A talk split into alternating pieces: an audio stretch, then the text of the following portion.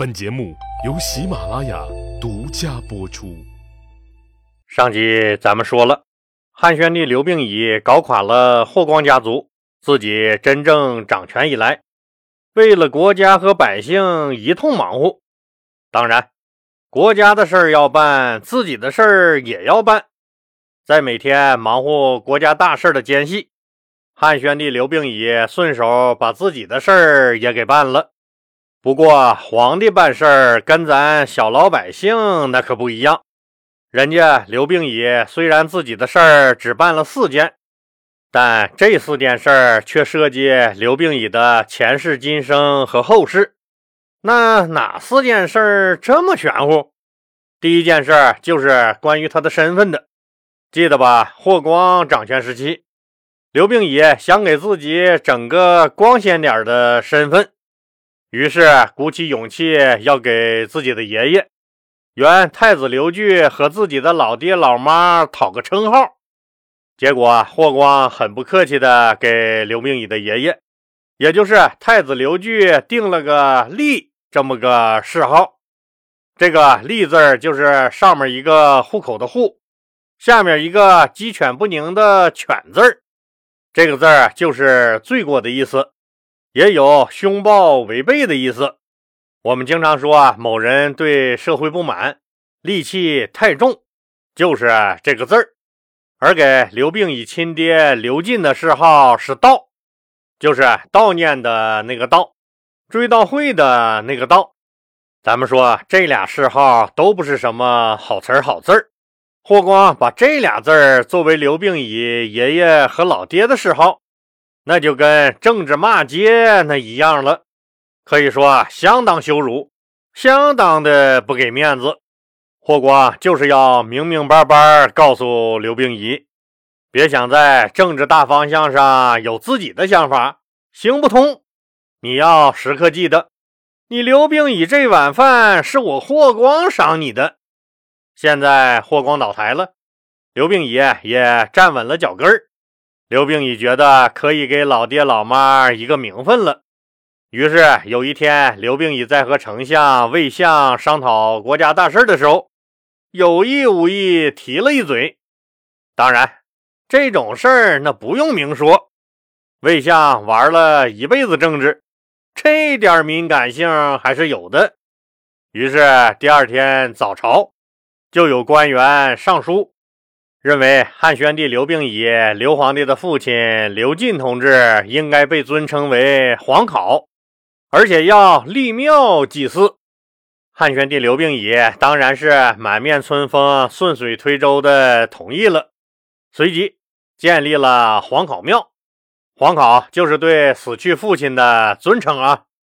刘病已为自己干的第二件事就是给自己修陵墓。这是古代帝王的标准做法。刘病已的陵墓叫杜陵，位于陕西西安市三赵村的南面，现在已经是著名的旅游景点了，也是国家第三批文物重点保护单位。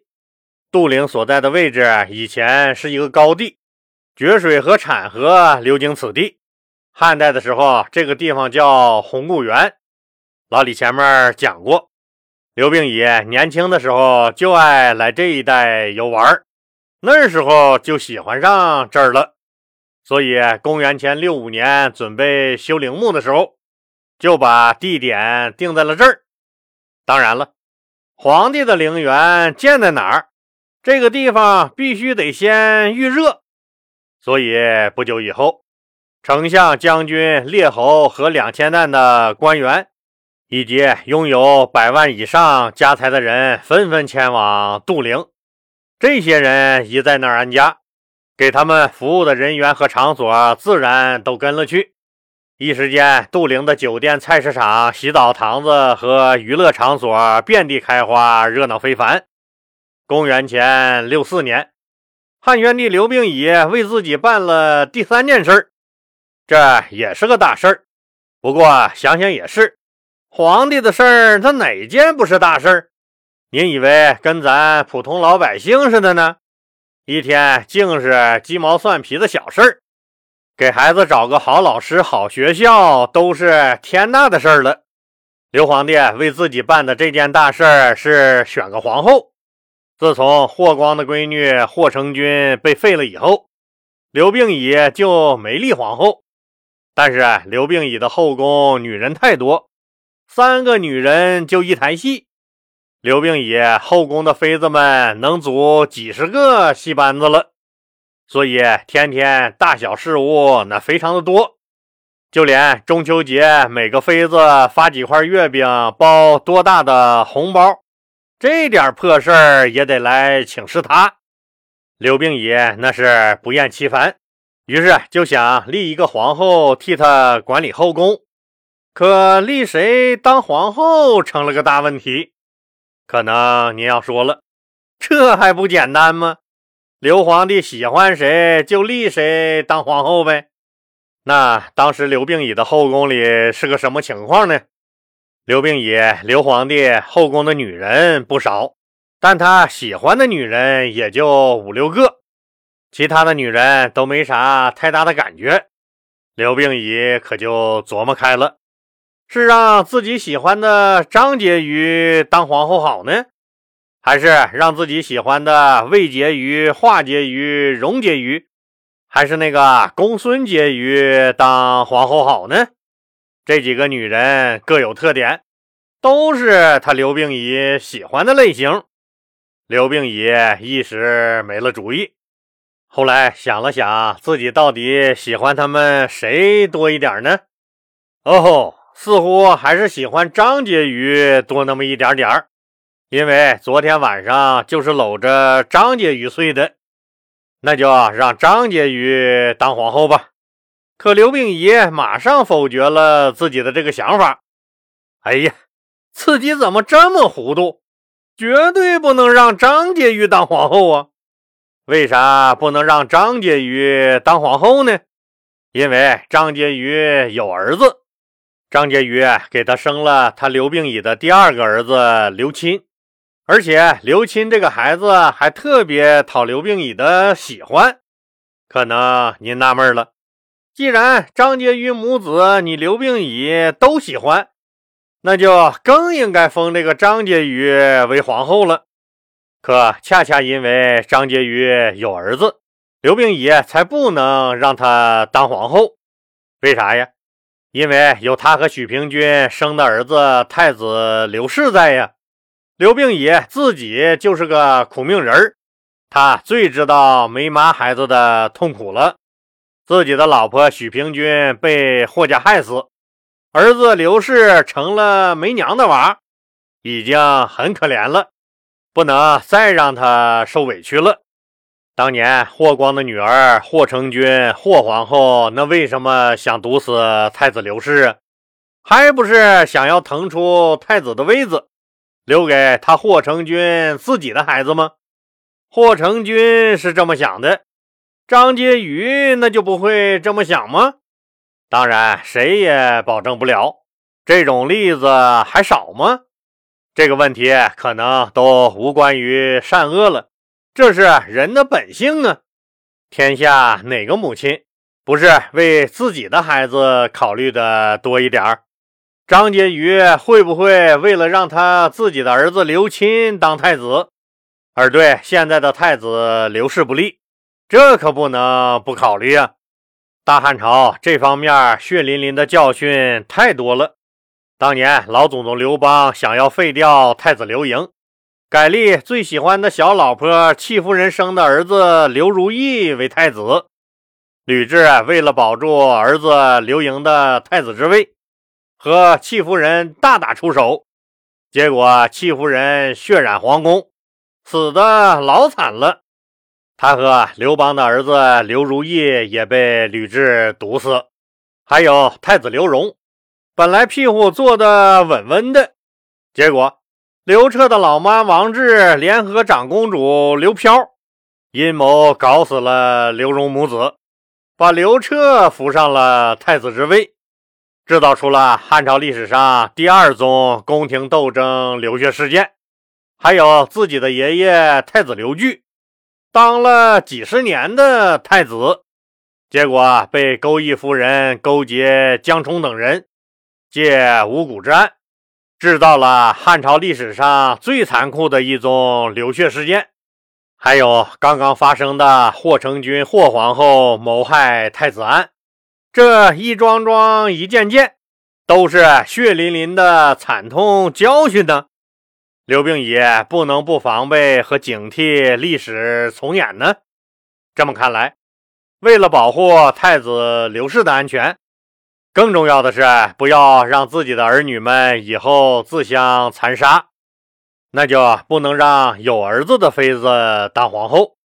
刘病已掰着手指头数了数，自己喜欢的这几个女人里，现在华婕妤、张婕妤和魏婕妤都给自己生了儿子，那就不能让他们三个中的任何人当皇后了。自己喜欢的公孙婕妤和荣婕妤暂时还没孩子，要不在他俩中选一个人当皇后？刘病已想起公孙婕妤和荣婕妤的俊俏模样，身体立马有了反应。这俩娘们儿是真好，他是真喜欢。一想到这儿。刘病已立马否定了自己刚才从他俩中选一个当皇后的想法。虽然他俩现在那是没孩子，但既然自己喜欢，那还不是分分钟都可能怀上孩子？这还是不行，怎么整呢？既不能现在有孩子，未来也不能有孩子，未来也不能有孩子。哎呀！刘病已一拍大腿，突然想起一个人来。这个女人姓王，长陵人，也就是陕西咸阳人。想当年，他刘病已还啥啥不是的时候，经常去长陵一带玩玩的过程中认识了一个姓王的老汉。虽然年龄差了不少，但两个人玩的还挺投机。逐渐熟悉了以后，刘病已发现这王老汉经常那唉声叹气的。